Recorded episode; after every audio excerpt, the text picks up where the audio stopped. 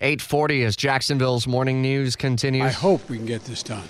The honest to God answer is I don't know whether we can get this done. President Biden now saying he's unsure the Democrats' major elections and voting rights legislation can pass the Congress this year. Kyrsten Sinema talking about a disease of division, and that's why she was unwilling to budge on the filibuster. Fox's Jared Halpern in Washington. We saw this uh, uh, storyline developing throughout the week. We kind of knew where everyone was at on it. So now what?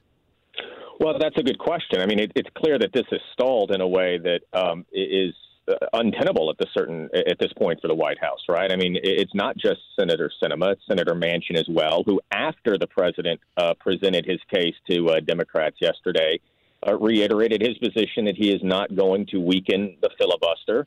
Uh, notably, Senator Sinema went to the floor of the Senate. She does not do an awful lot of those floor speeches, and she did yesterday literally about an hour before President, uh, less than an hour before President Biden arrived here. And, and that was notable because it, it really undercut uh, the entire point of, of President Biden coming here and trying to see if they can move forward on these uh, two pieces of voting uh, reform bills that Senator Sinema says she supports and will vote for, but she'll not take that step of weakening the filibuster uh, to ensure that they pass. This was another loss uh, for the president as he has uh, tried to get support on Capitol Hill. The Build Back Better has been on the sidelines as well. How significant of uh, as these continue to pile up as we move into a midterm election year? Does this hurt the Democrats in some way as they're looking to maintain control of the House and build on what they have in the Senate? I suppose it will depend on if there is a pivot to anything else, because I think if you look at public polling, voting rights in, in, this issue, while it is very important to Democrats and they argue that it underpins everything else that the Congress does, is not a top priority for most voters. Most people remain very concerned about inflation, about the economy, about COVID cases.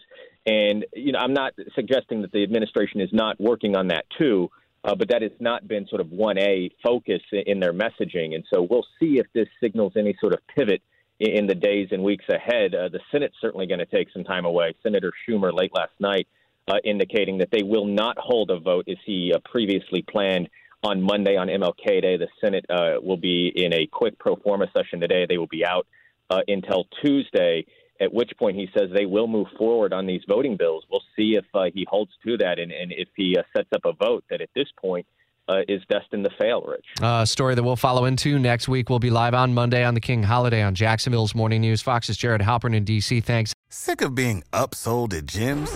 My guy, you're currently a base member. For $90 more, I can upgrade you to our Shred membership. For $130 more, you'll be a Swole member. And for just $300 more, you'll reach Sweat Platinum. At Planet Fitness, you'll get energy without the upsell. Never pushy, always free fitness training and equipment for every workout. It's fitness that fits your budget. Join Planet Fitness for just $1 down and $10 a month. Cancel anytime. Deal ends Friday, May 10th. See Home Club for details.